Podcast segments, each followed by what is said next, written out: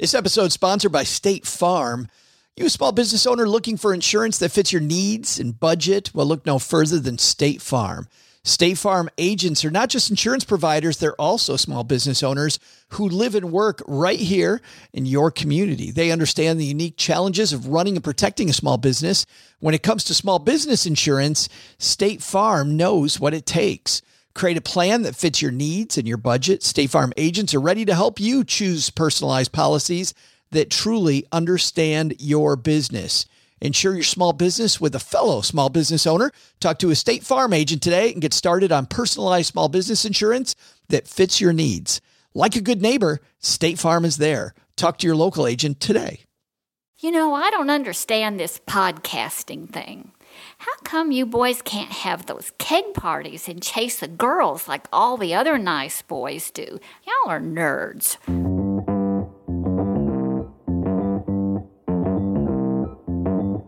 Live from Joe's mom's basement, it's the Stacking Benjamin Show.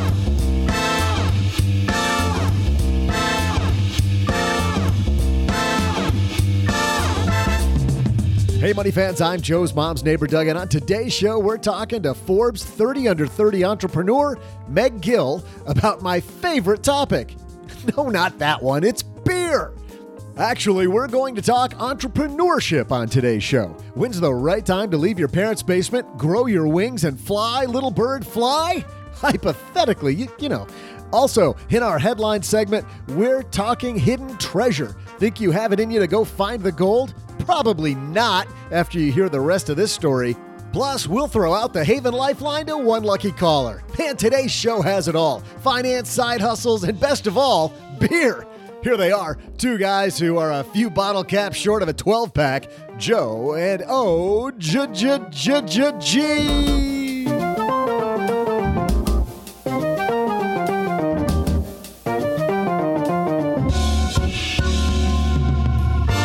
like what he's insinuating there. Sometimes it feels like I'm a few bottle caps over a 12 pack. Does he think we just can't drink 12? Because game on, Yeah. baby. Challenge accepted. Hey, everybody, I am Joe Saul-Sehy, Average Joe Money on Twitter and across the card table from me to kick off your week again on the Stacking Benjamin Show. It's the other guy, or as we call him, OG. Say what? Man, great weekend. Just another beautiful day in paradise. How I- about you? You've been uh, all around God's green earth the last couple of uh, last couple of I weeks. have fantastic trip to Michigan. Glad to be back home though. Happy to see some peeps in uh, Traverse City. That was fun. I just got done having a Jamaica mistake. Uh, Is that a drink too? probably, yeah. I don't know what they called it. I don't know. What does that mean? Jamaican mistake? Jamaica mistake. You ever heard the, the phrase Jamaica mistake? No, I- I just didn't. Jim Jimmy Buffett song. You ever hear the phrase back in the Stone Age? Once back in the Stone Age, I did. Because back in the Stone Age before M1 Finance, investing your money OG on your own, it was intimidating, time consuming, and expensive. You had to do all this calculating and input every trade you want to make. And then you were hit with this commission every time you clicked a button. Let's was have, like a, a stone chisel. let's have an old guy moment. What were the commissions on brokerage trades when you first started as an advisor? Oh, geez, I don't even remember. Probably all of fifty dollars, if not more, seventy-five maybe. We were considered low when I started. Oh gosh, yeah. I mean that that What- I, I I know some places are low, but higher. Well, well, no, I was going to say mine were 250 bucks.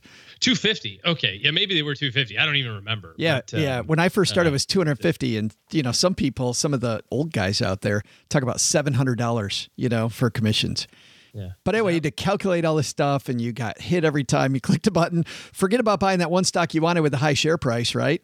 Thankfully, M1 Finance has completely changed the investing game because you can now build and own a diversified investment portfolio made up of the stocks and ETFs that you pick. You basically tell M1 what you want to own, and then M1 automates the plan. It's incredibly easy and intuitive to build your portfolio and customize it to your liking. And you know the cool thing, OG? You don't even have to customize it. You can just tell them to customize it for you if you're, you know, lazy or just You're, need you're quasi do it yourself. or yeah, or you you're just do-it-yourselfer, but you want some help. need to get started. Then it's as easy to manage as a savings account. You simply deposit or withdraw money. M1 uses intelligent automation and fractional shares to invest every penny in the most efficient way. It's the comprehensive investing platform. And people are asking, what does it cost? Well, I'll tell you what it costs. First thousand on the platform's free. They charge only 0.25% for balances up to 100,000 and then 0.15 if you're over 100,000. Do yourself a favor. Check it out at stackingbenjamins.com forward slash M, the number one finance. That's stackingbenjamins.com forward slash M, number one finance.com, or download their slick mobile app on iOS or Android, M1 Finance.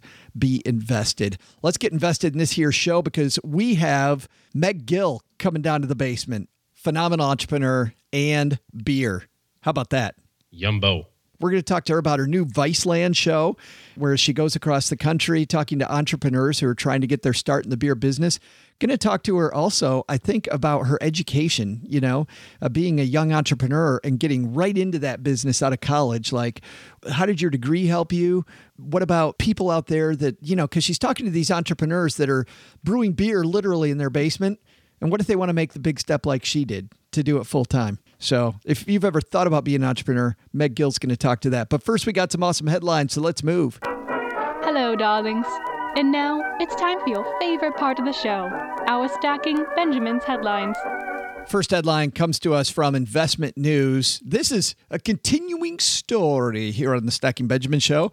Greg. About Johnny Depp? No, not that continue. That's another continuing story, isn't it? Did you see what I tweeted about that? Did you see that a couple weeks ago? Yeah. How about that? About how he's like, it would be it would be really ridiculous to have to fly fly with all the peasants on commercial air, airplanes. Wouldn't that be horrible if you had to do that? I know the pain, Johnny. To have to feel your pain, brother. Fly with people like me, right? No, this is the other continuing story. Greg Iacurci wrote this. Voya's win in 401k fee suit involving financial engines bodes well for other record keepers. Fidelity, Aon Hewitt, and Xerox HR Solutions are currently defending against other similar fiduciary breach claims. So we've talked a lot about people suing their 401ks, OG.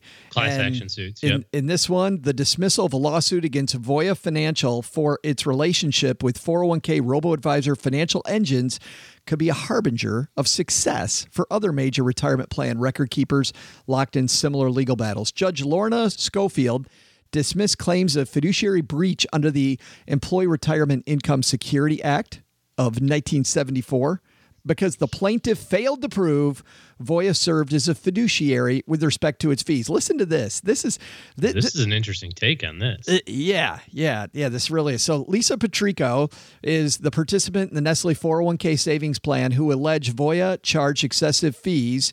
She's the person that brought the brought the suit. She claimed Voya kept a quote substantial portion of the fee for the advice service, even though Financial Engines is the subcontractor, is the entity that provided that. We saw this about Ford too, right? Where there's one company who supposedly is doing the job, and then they're splitting fees with the record keeper which just seemed a little sketchy when we heard about it with the Ford piece. Obviously, we're working from investment news. We're, we're, we don't know everything about this case. Sure. Yeah. So two page article here. John Utz, an employee benefits and executive compensation attorney at Utz and Lattan, said this. The court has said that an entity can be a fiduciary for some purposes and not others. And with respect to this fee issue, Voya was not a fiduciary. That's a mess.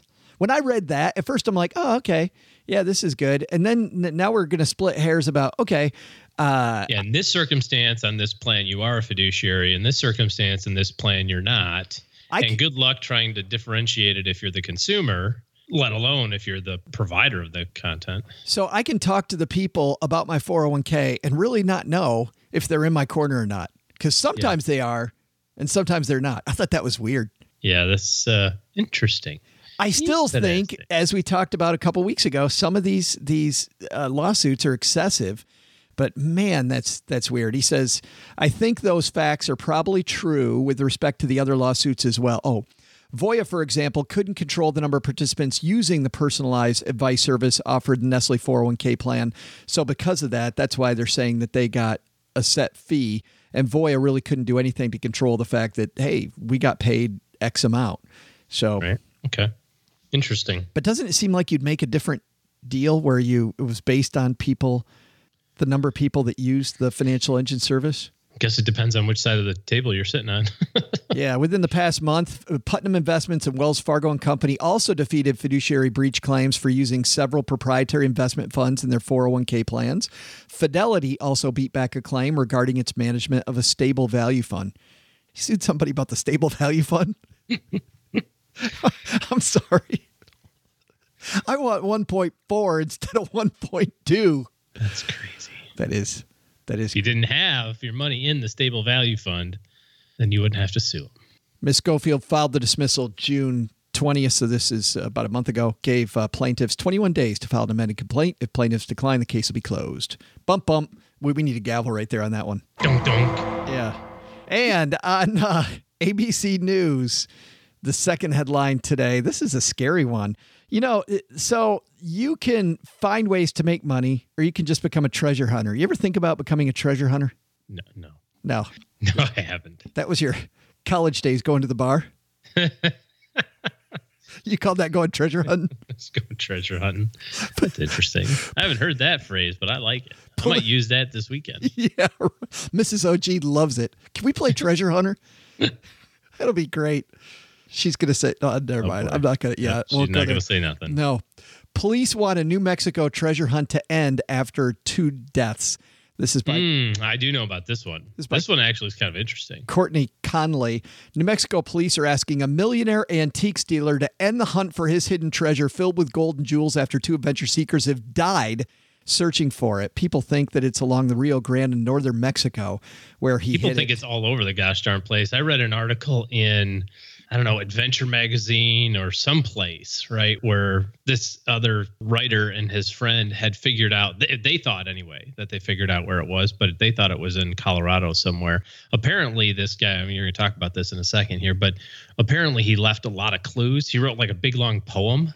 In his 2010 memoir, The Thrill of the Chase, New Mexico millionaire Forrest Fenn wrote a poem he said has clues leading to the hidden treasure. In 2015, he told ABC News affiliate KOAT that he estimated 30,000 people looked for the treasure in the summer of 2014, and he expected that 50,000 looked for it in 2015. The other thing that people are kind of wondering, right? Because this is an old man, and apparently he described the body. You know, it's a big chest, right? It's not like a little, it's not like a pirate, you know, like the things you see on TV, right? He says that it has in the chest, it has mostly American eagles and double eagles, hundreds of gold nuggets, some as large as chicken eggs, ancient Chinese carved jade figures, pre Columbian gold animal artifacts, lots of rubies, emeralds, sapphires, and diamonds and other things. 265 gold coins and all. He's also a big fan of the outdoors. So it's leading people to speculate that this treasure is really just a metaphor for being outside is your reward. Heat. And now people are getting a little frustrated that nobody's found it yet. The quote directly from Fenn says this I wanted the monetary value to be a consideration for those who are looking for it, but mostly my motive was to get kids off the couch and away from their texting machines and out in the mountains. Out in them texting machines, we got to get you out in the mountains. The guy who died, 52 year old uh, Paris Wallace, traveled to the area around Espanola, New Mexico last week, reported missing by his wife last Wednesday. She's a treasure hunter, also OG. Now, your husband just died looking for the treasure. She said that she and her son are going to continue looking for the double treasure. down now. Yeah, you got to. Ah, oh, that's. I don't understand. I guess I do understand. I mean, you know, if you're gonna have some fun, you're gonna play around looking for looking for some treasure. But you know, there's people that are betting their entire life on finding this treasure, like you said, that no might or might not than exist. Like the what's that? The DB's Millions. Yeah, the guy Federal that jumped Reserve out of the plane, plane heist, yeah. you know, or whatever. They jumped out of the plane at yeah over the Cascades or whatever. Uh, Fenn wrote, "Please don't overextend yourself. I was 80 or about when I hid the treasure, and it was not a difficult task. I'll soon be 87, and I could go back and get it if I were so inclined. I think. I love the I think in the end of that. Yeah. So people use a lot of these clues, right? Like he had to have driven it. He can't, you know, he's not going to drag this thing 600 miles through the woods and, you know, bury it. And apparently it's not buried. Apparently it's just there. But you also got to figure if it's been, you know, if it's been seven six years? or seven years, right. overgrown by now. So, lessons number one, if you're going to hunt for the treasure, stay safe and probably don't. You need one of those papyrus maps that have like the dashed lines and a big X on it. He should have had that. right. Yeah. And then the other one is uh, thinking about suing your 401k. Looks like the uh, tables have turned. Tables starting to turn a little bit there.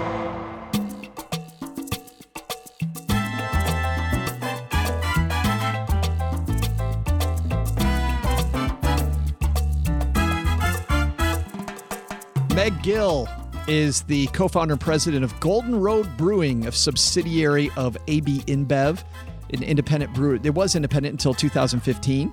She has been listed at 28 years old in the Forbes 30 under 30 list. That was back in 2014. Also in 2014, Wine Enthusiast Top 40 Under 40 Tastemakers and Golden Road Brewery and Gill were both honored as California Small Business of the Year for Los Angeles County in 2014 and honored as 2015 Blue Ribbon Small Business Award winner by the U.S. Chamber of Commerce, nominated for Small Business of the Year.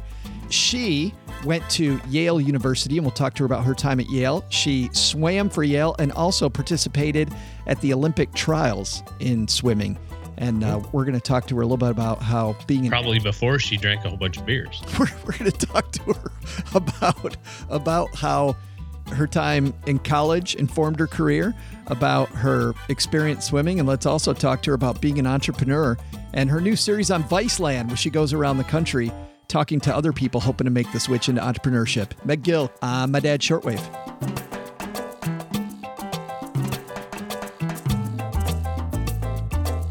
And joining me on the shortwave is Meg Gill from Golden Road Microbrewery. How are you? I'm doing great, Joe.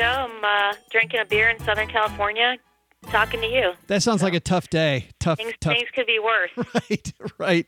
Well, how did you get started? Because beer sounds like an interesting place to begin. Did it start with a love of beer, or did you see an opportunity in that market that wasn't being met? Yeah, a little bit of both. You know, I, I didn't go down the path to necessarily make a bunch of money. I went down the path because it was a, a product and a philosophy that I fell in love with when I was in Colorado.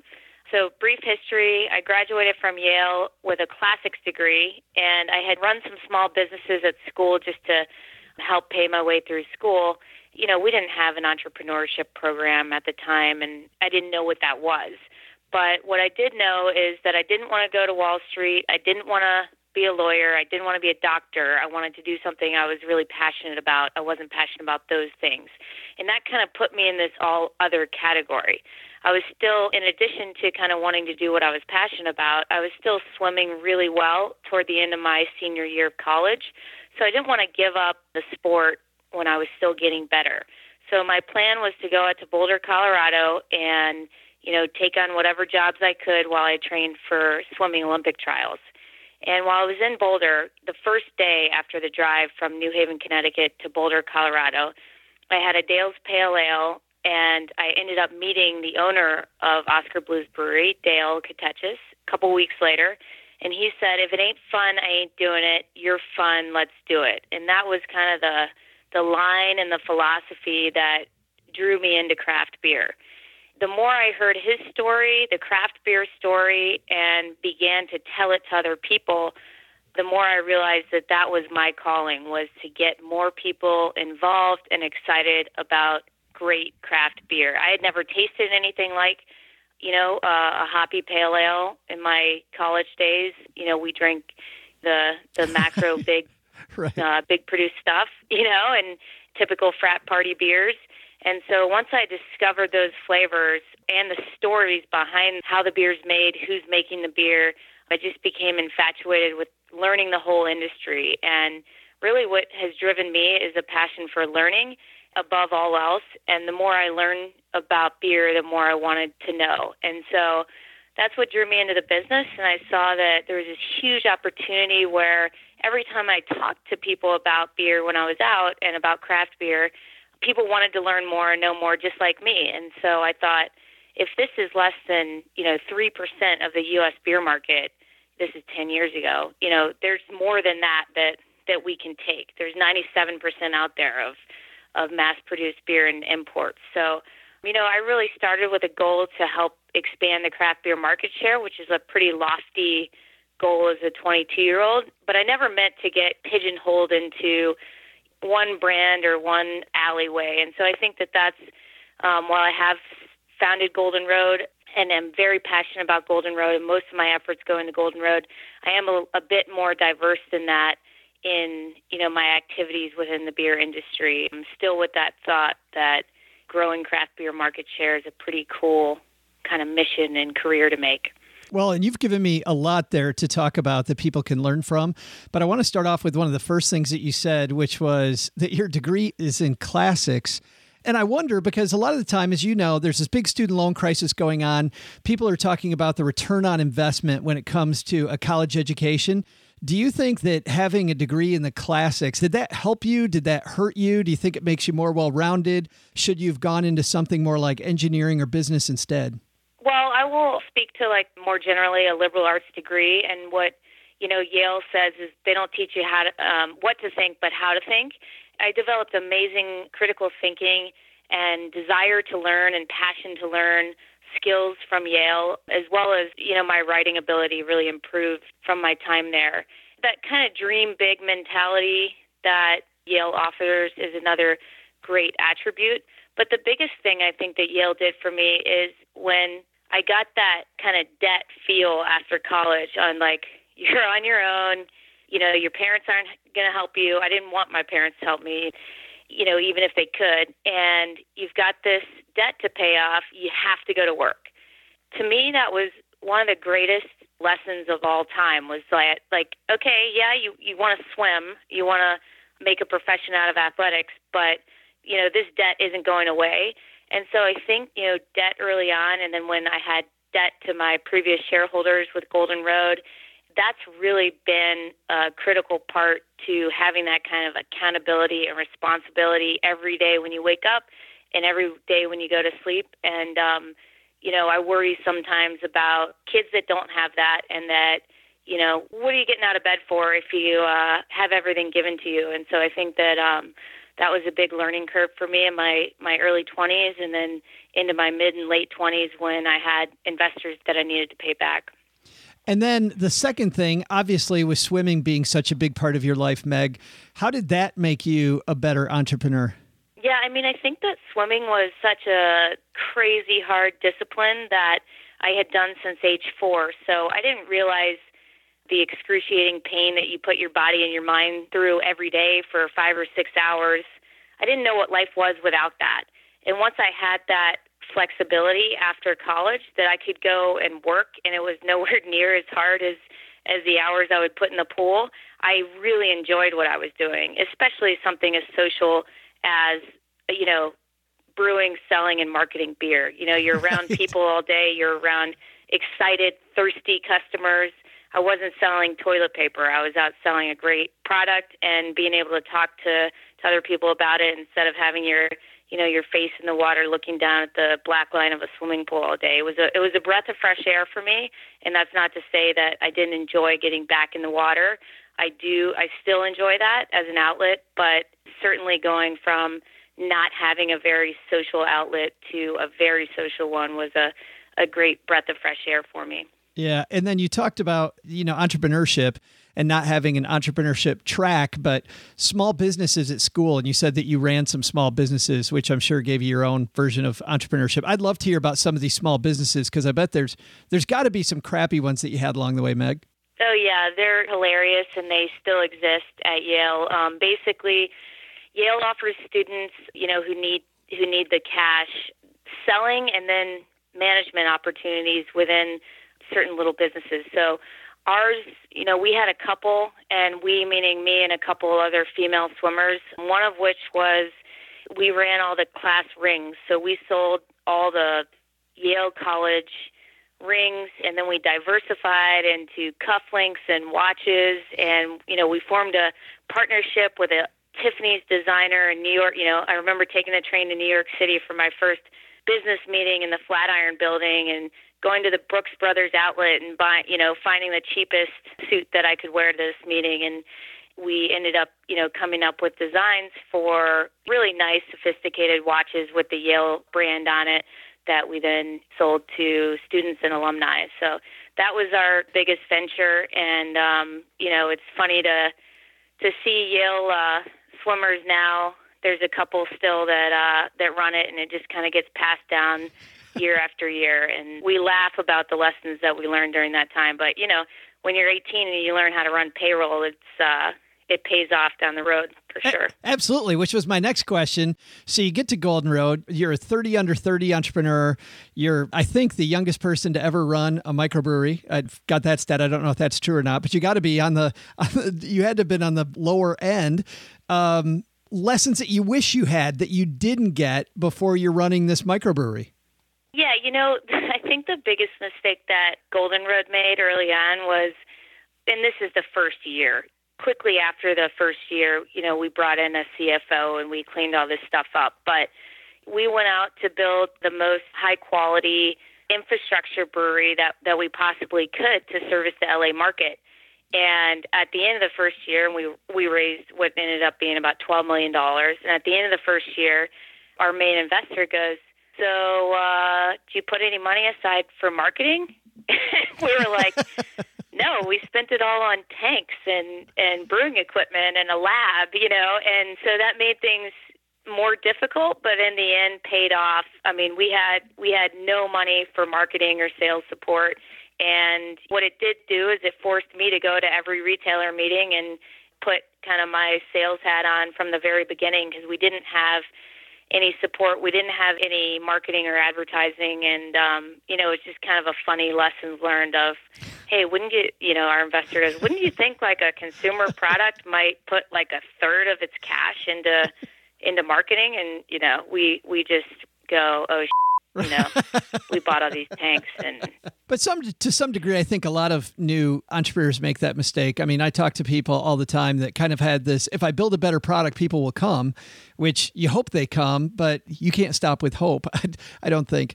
But let's talk about marketing because you're out there talking about your beer with other people and they're talking about their beer. I want to talk about this first season of Beerland, which I thought was so awesome. How cool was it going around meeting these people all over the country that are so passionate about beer?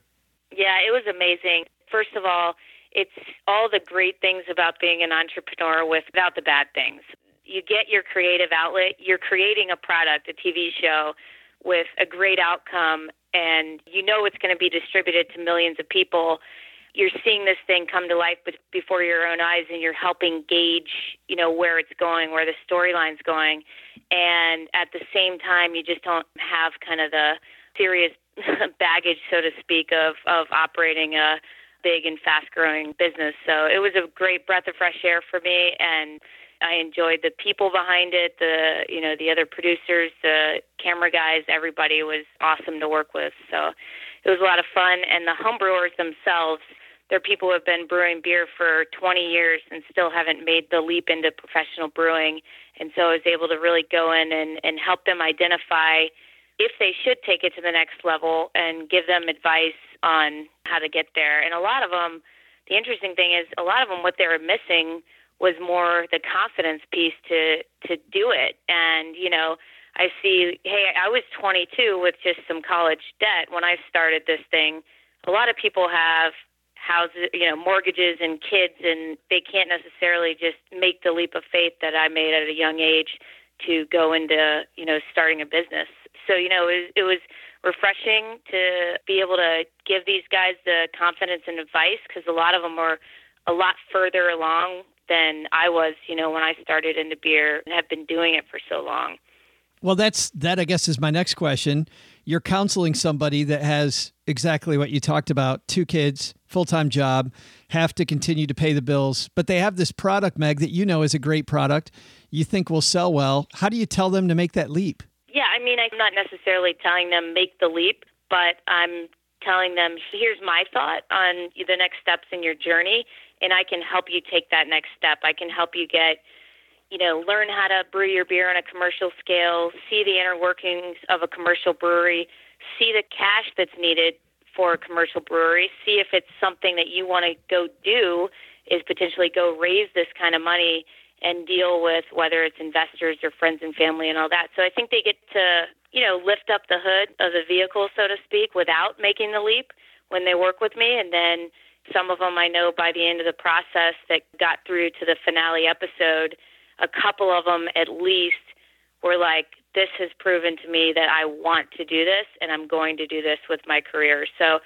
it wasn't necessarily like, hey, drop everything you do right now and start a brewery. That that was not my advice, but my advice was, look, the on the product side, you have what it takes, and now let me sh- show you part of the business inner workings and you know what we've done to grow you know our business and see if that's something you want to embark on you know after you get done with this process the show is Beerland. It appears on uh, Viceland. You can actually even go to viceland.com and catch up with uh, season one there. And then what's going on at Golden Road right now, Meg? What are you guys working on next? Because I'm sure you always have something in the hopper. Yeah, we do. We've got some expansion projects we're working on um, in Anaheim. We're building a, a pretty large restaurant, ex- Golden Road experience. But we've also just got some great beers that are totally out of stock that we're trying to catch back up on supply on. Um, we've got a new mango beer that just went crazy through the roof for us, and then our Wolf Pup Session IPA. So, you know, this mango beer is the first in the fruit cart series. There's all these fruit carts that kind of roll around LA and around the brewery. So we're taking some of these fruits and putting them in this lower alcohol wheat beer base that's just super refreshing. That you know we're working hard to get back into stock and to more people, but it's done it's done great for us as well as our uh, session IPA. So we've really caught a stride on big, flavorful beers at a little bit uh, more sessionable ABVs. It's kind of in line with the soul of our brewery and the lifestyles that we lead with, you know, the sun shining and being able to have a couple beers during the day and go about your day. What a great job, Meg. And those are good problems to have, Meg. Thanks for hanging out with us for a few minutes. Yeah, thank you, Joe. It was a pleasure. Hey, trivia fans, I'm Joe's mom's neighbor, Doug, and welcome to your favorite part of the show my trivia. What else would it be? Well, with Meg talking about beer, they can make a guy thirsty, but apparently I have to wait until I'm off work because of what, quote, happened last time. Whatever. But enough about me. Let's start talking about someone we should all hold near and dear to our hearts the first American to brew lager. Here's the question What was his name? I'll have your answer right after I go sneak this glass of sparkling apple juice.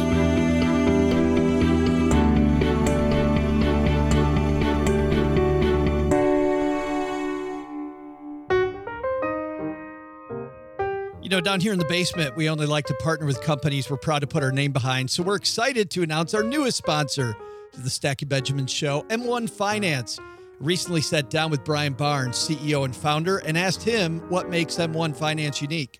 M1 is one of the only automated investing platforms that allows you to customize the portfolio that you invest in. It creates a lot more engagement and fun in investing while still being easy and low cost. Anybody who's tried online investing tools or used to compromises, do you pick a traditional self directed brokerage that hits you with commissions at every trade or an automated machine makes you hand over the reins? Don't compromise. Scratch out commissions at every turn, take back control of your own portfolio, and take advantage of the uniqueness that's M1 Finance. Takes minutes to sign up. Start by heading over to stackingbenjamins.com forward slash M1 Finance. M1 Finance, be invested. Disclaimer, by the way, both Cheryl, my spouse, and I use M1 Finance. It works for us, but you need to do your own homework.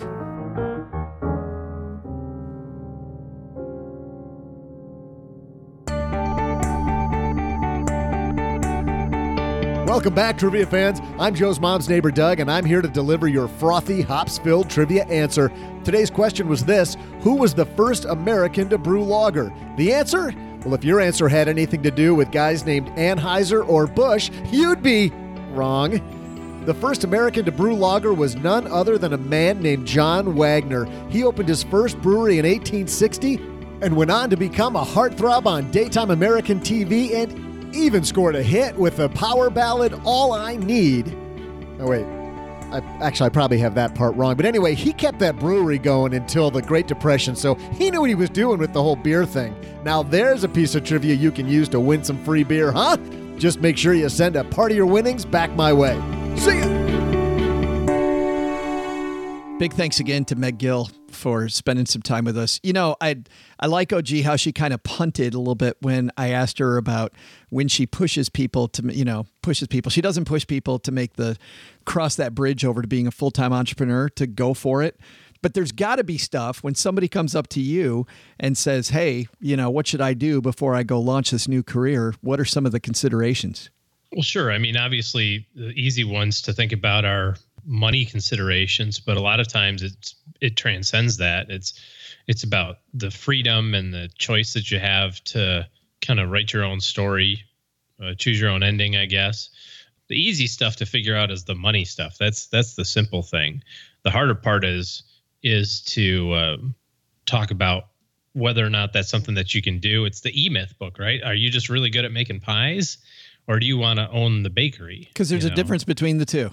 Gosh, there is. Yeah. Yeah, brewing beer and being well, she said that about her marketing plan too, right? That that you know, her first year she thought if we have better tanks, people buy more beer.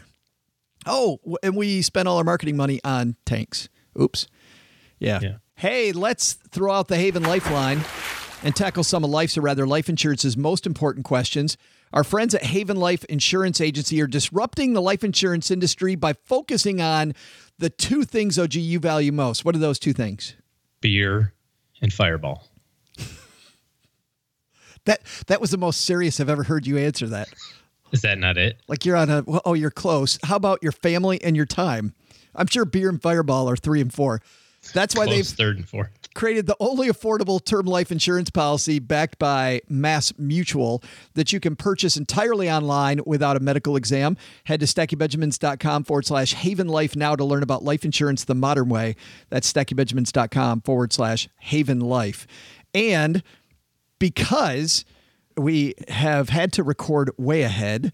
We've gone through all of our Haven Life questions, which means we go to the basement, our closed Facebook group. Head to stackingbenjamins.com forward slash basement to join us over there. About 750 of us over in the basement having a good time there. And here is a question that Zach asked in the basement. And OG, let's get your take on it. He said, curious to get the opinions of the group. We've been in our house for about five years now. We put 10% down initially, so we've been paying PMI, which is about $580 a year.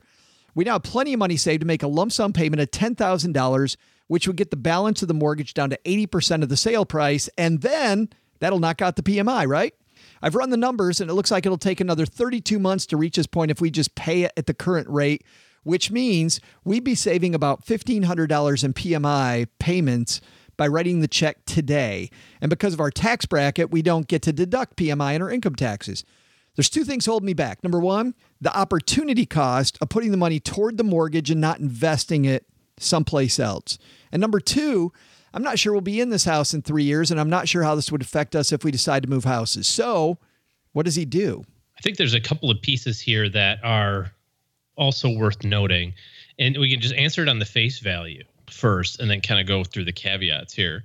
So if you're saving $500 a year or $600 a year for three years on 10 grand, that's what, about 6%? So that's a known 6% rate of return compared to an unknown investment return, right? I mean, if you've got the 10,000 that's invested, then it's going to earn something or lose something. If the money is sitting in your savings account and you know, and it's just earning, you know, 1% or 1.3% or whatever it is, this is a pretty simple pretty simple thing. How it affects the house, uh, you know, when you come to sell it, well, why you just have more equity at that point, right? You have an 80% equity position instead of a 90% equity position. Here's the problem. I don't think that it's going to work out exactly the way that he thinks it will. Because most of the time, if you read through the the mortgage documents, it's not if you pay it down to 80%. It's after you've paid PMI X number of months. And we've got it in our heads that it's as soon as we cross 80%, which is true if you've paid the payments a certain amount of time, right? If you paid, you know, whatever they say, right? Pay 72 payments. And if you're past 80% equity at that point, we drop the PMI. But if you read your mortgage docs or call your mortgage company, they may enforce a different rule. They may say, well, if you're going to pay it, you know, cash, you got to be at 78% or you got to be at 75%.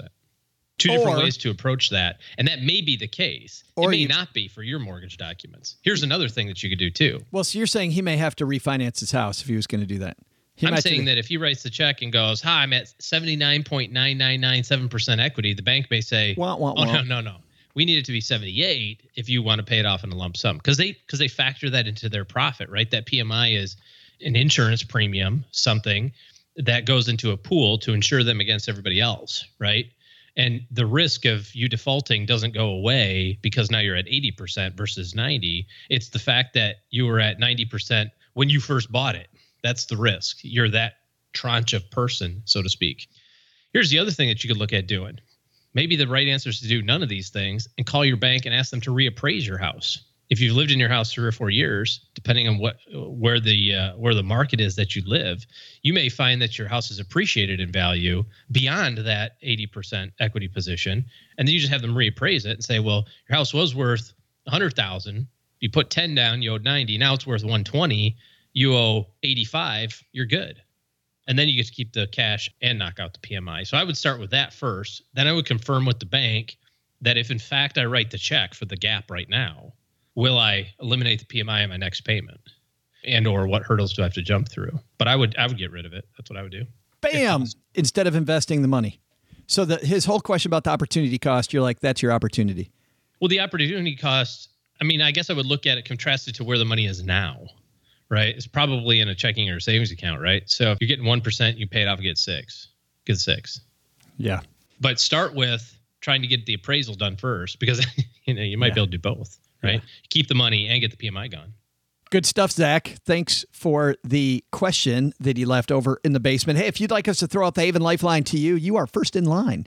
Head to stackingbenjamins.com forward slash voicemail, and we've got you there. We're also, because we, we complain so much about we are so backlogged, we are not backlogged anywhere at all anymore. So bring we them on. need the man. backlog please backlog us Bring them, bring them on. I've got uh, two letters, and these are short, so I thought we'd double up on letters because Doug brought down the mail.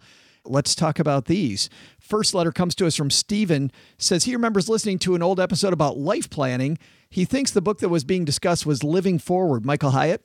I'm having trouble finding this episode. What's the best way to search for old episodes? Thanks for your help. I wrote back to Steven. We didn't have Michael Hyatt on the show.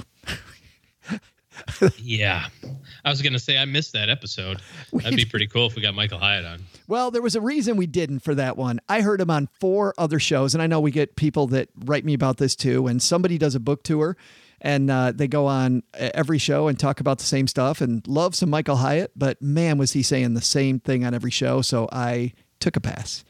I actually decided not to. Uh, so you went you went eyebrow on michael hyatt write your write your write your compl- write your complaint letters to me, Joe. Nice Stack you're like yeah no you're too lowbrow for us It, it that that wasn't the case at all. I love Michael Hyatt, Michael Hyatt's work. I Platform, just yep. said, yeah, yeah, just uh, not what we're looking for today. Also, a note from Daryl.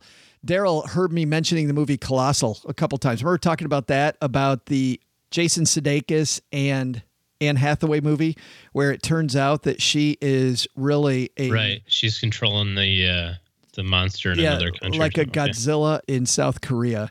He said, Since I've heard you mention Colossal twice now, thought I'd check it out. What a bizarre movie. That was my review, Daryl. My review was it was weird as heck. He said, I tried to explain it to my wife this morning, but I really didn't even know where to begin. I had the same problem, no idea where to begin. He said, I, did, I enjoyed it. There aren't many movies out there anymore that aren't just completely predictable. Colossal was not predictable at all. I totally agree with that. He says, it seems every type of movie and plot line's been done to death. Colossal was kind of a breath of fresh air in that respect. Totally agree. It was a breath of fresh air. I just didn't like where it went the second half of the movie. I, it it started off so campy and fun, and it got dark and weird.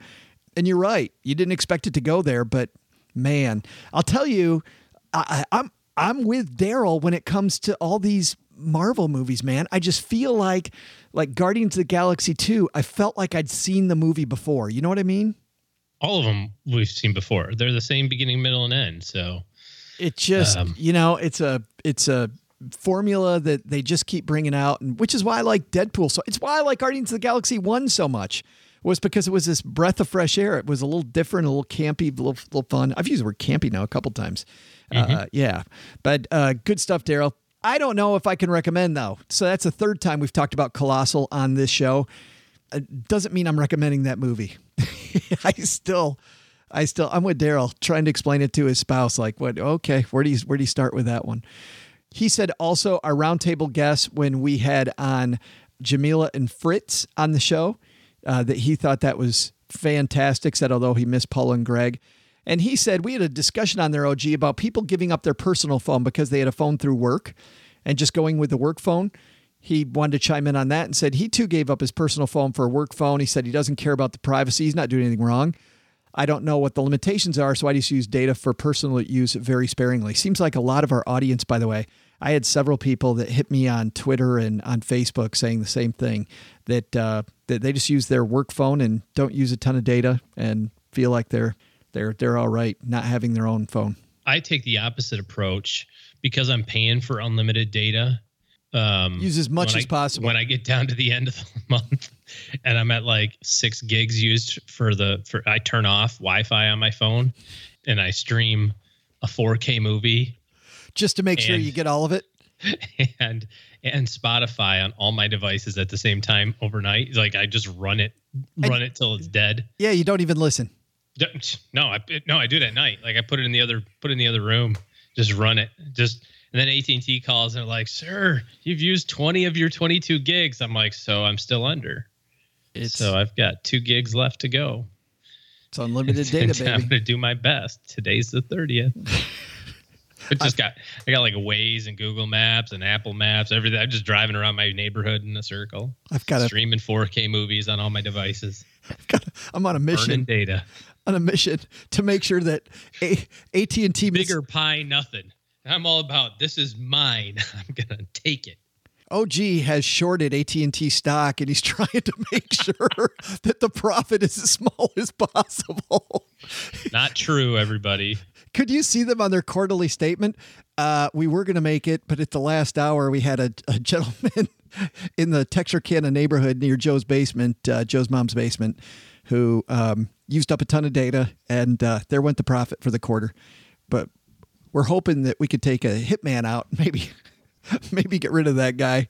And we'll, we'll, we'll make some money. Oh man. Well, thanks everybody for listening. Thanks to everybody who's left us a review of the show. If you would be so kind to take a second wherever you listen to the show, if it's on iTunes or if it's Stitcher, wherever it might be, to leave us a review so people know what they're getting into. That helps us amazingly. And also, what else do I have to mention here then? Oh, if you need help in your corner and you don't know where to turn, guess what? Oh, OG's taking on clients. So if you need a professional in your corner, here's how you get there stackingbenjamins.com forward slash letter O and letter G, and that's it. And that'll take you right to his calendar, and you can find out what it'll take to get OG in your corner working on your financial plan. All right, guys, we'll see you back here on Wednesday because I said we don't have a backlog. We don't. We're going to clean out the letters.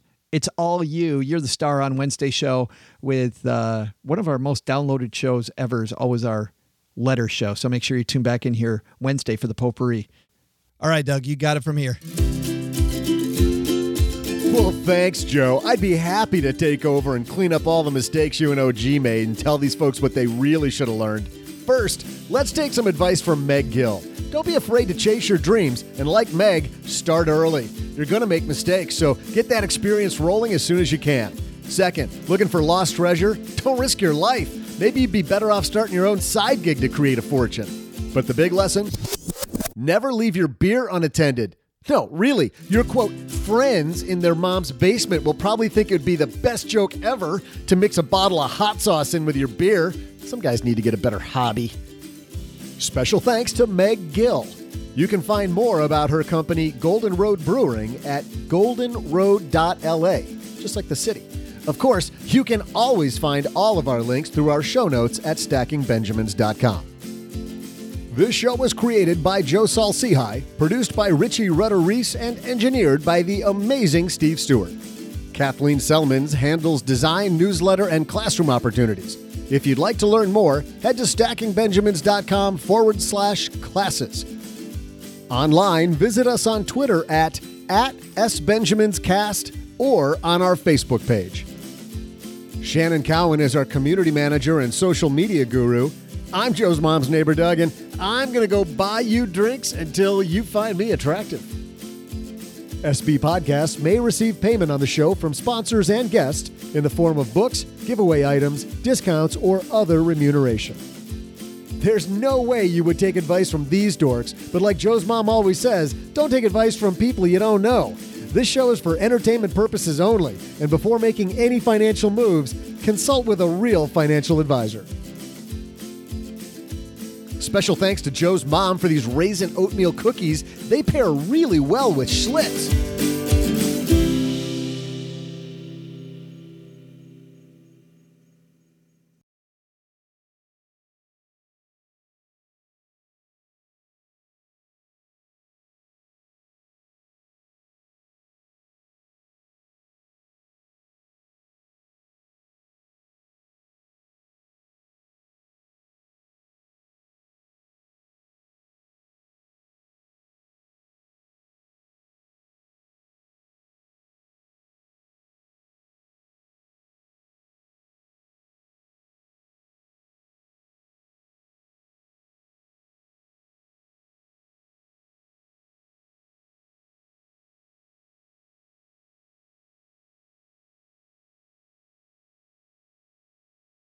Well, we've heard a ton of movies that I've seen lately. Every once in a while, oh, G sees a movie, so I was surprised, dude, when you brought this one to me.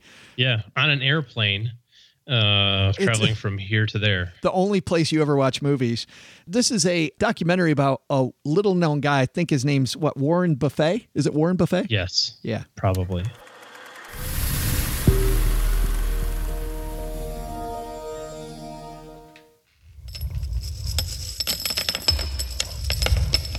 And now, one of the most respected investors in America is going to tell you about his secrets.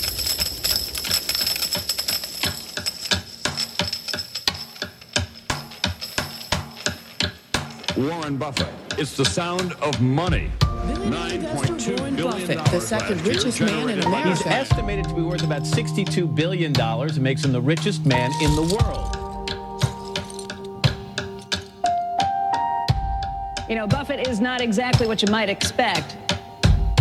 Even though he's in the money business, he doesn't even own a calculator or a computer. He takes the long view, and it's made him billions, many billions. Maybe you can beat the house, but I don't think you can beat Warren Buffett. Maybe you can beat the house, but I don't think you can beat Warren Buffett. Yeah. Pretty decent uh, documentary, about an hour and 45 minutes or so.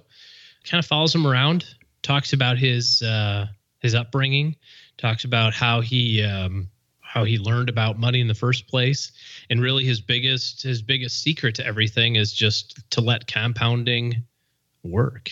You know, just just the whole idea of of compounding money is the greatest thing in the world. I did not know this, and maybe you did. I I just don't know Warren Buffett at all, other than you know anecdotally.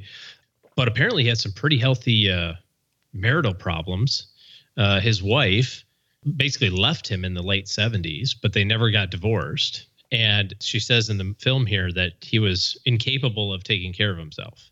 Like he's just like one of those savants that needs everything like set out for him because he can't operate, I guess. So she said, "I'm out of here, but I'm not divorcing you. But I got my I got my friend to come stay with you to like, you know, take care of you basically." And so his his wife, his you know first wife, I guess you could say now, she passed away. She had um, I don't know if she had cancer or something. I don't remember. They said, but um, but anyway, she passed away, and then a couple of years later, he married this other woman who had had been basically he'd been living with for 40 years.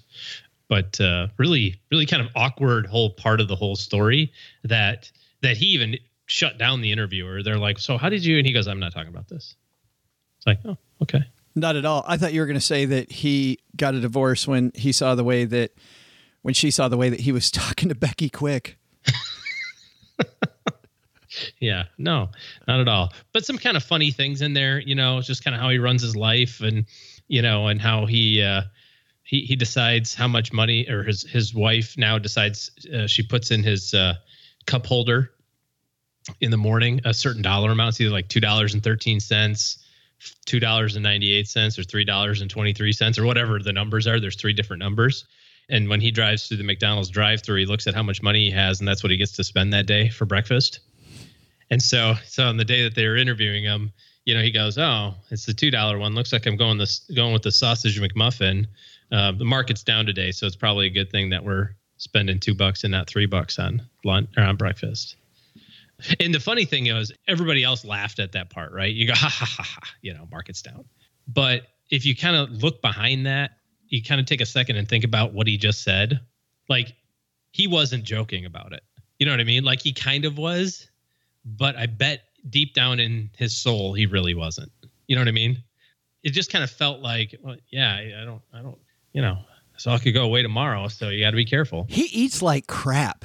He Oh eats gosh, like yeah. Oh yeah, crap. cherry coke and egg McMuffin. Oh, he's horrible. Oh, and he's and and you know they own uh, Dairy Queen, right? So Oh, yeah. so Yep. you find him at Dairy Queen. Our friend John Schmoll over at Frugal Rules lives in Omaha and actually met him and Mark Cuban at a Dairy Queen. just hanging out. Yeah. just having an ice cream. Yeah, they were having a discussion. Yeah. So kind of an interesting story. It could have been a lot more. It could have been a lot more than it was. Um, So it's not you're not getting an in depth thing. You're getting oh, this is not like thirty going, Here's here's my here's how I, you know analyze companies all the way down to the down to the minutia. No, not at all. It, it's definitely kind of a rah rah thing about how great he is and that sort of thing. But um, yeah, it passed the time. It gets the uh, You can that watch- and a, that and a brewski on an airplane is uh, you know good enough for a short two hour flight. We won't link to this because we don't link to anything in the after show because we never talked about this. It doesn't exist, people. But I'll tell you, But it was said it was on HBO, by the way. It Well- an HBO documentary. the whole thing's on YouTube. But and and it's also on YouTube. And So it looks like it's l- legally on YouTube. You know, it's not like some dude holding the camera in a movie theater. it's Oh. all in Spanish. and you're like, well, I just I don't know. I, I mean, I guess I watched it. Does it count? That's how we watched Lego Batman the first time. I'm not joking. Really? Yeah. No, absolutely. Remember I told you I didn't like Lego Batman. That was part of the reason. Because it was off centered in, in Spanish. Um so we had gone so I Why? Why? let me tell let me tell the whole story now. So so I I decided to do the a- good thing, right? So I'm gonna take my kids, my I'm, boys. I'm going to rip off a movie. No, no, no, no, no. I'm taking my boys and their friends. So I got four kids, right? And we're gonna go see Lego Batman. We're going to the movie theater. We're doing the we're doing the AMC theater where you get the reclining seats. Oh, yeah, yeah, yeah. you know, the vibrating seats. seats, Yeah, everything, right? yeah, we got our right. seats picked out, position A. We get our popcorn, we got our candy, we got our cokes, we got our slushies, we got the whole thing. Oh, geez, down a hundred bucks already. Waiting for the movie to start, waiting for the movie to start, waiting for the movie to no previews, no nothing, right? Tick tock, tick tock, tick tock. You can kind of see the shadows behind you, right? They're obviously working on the kids are getting a little restless. They're working on the movie theater. Finally, the manager comes out and he says, "Guys, I know the movie's to start at, night, at, at you know eleven thirty.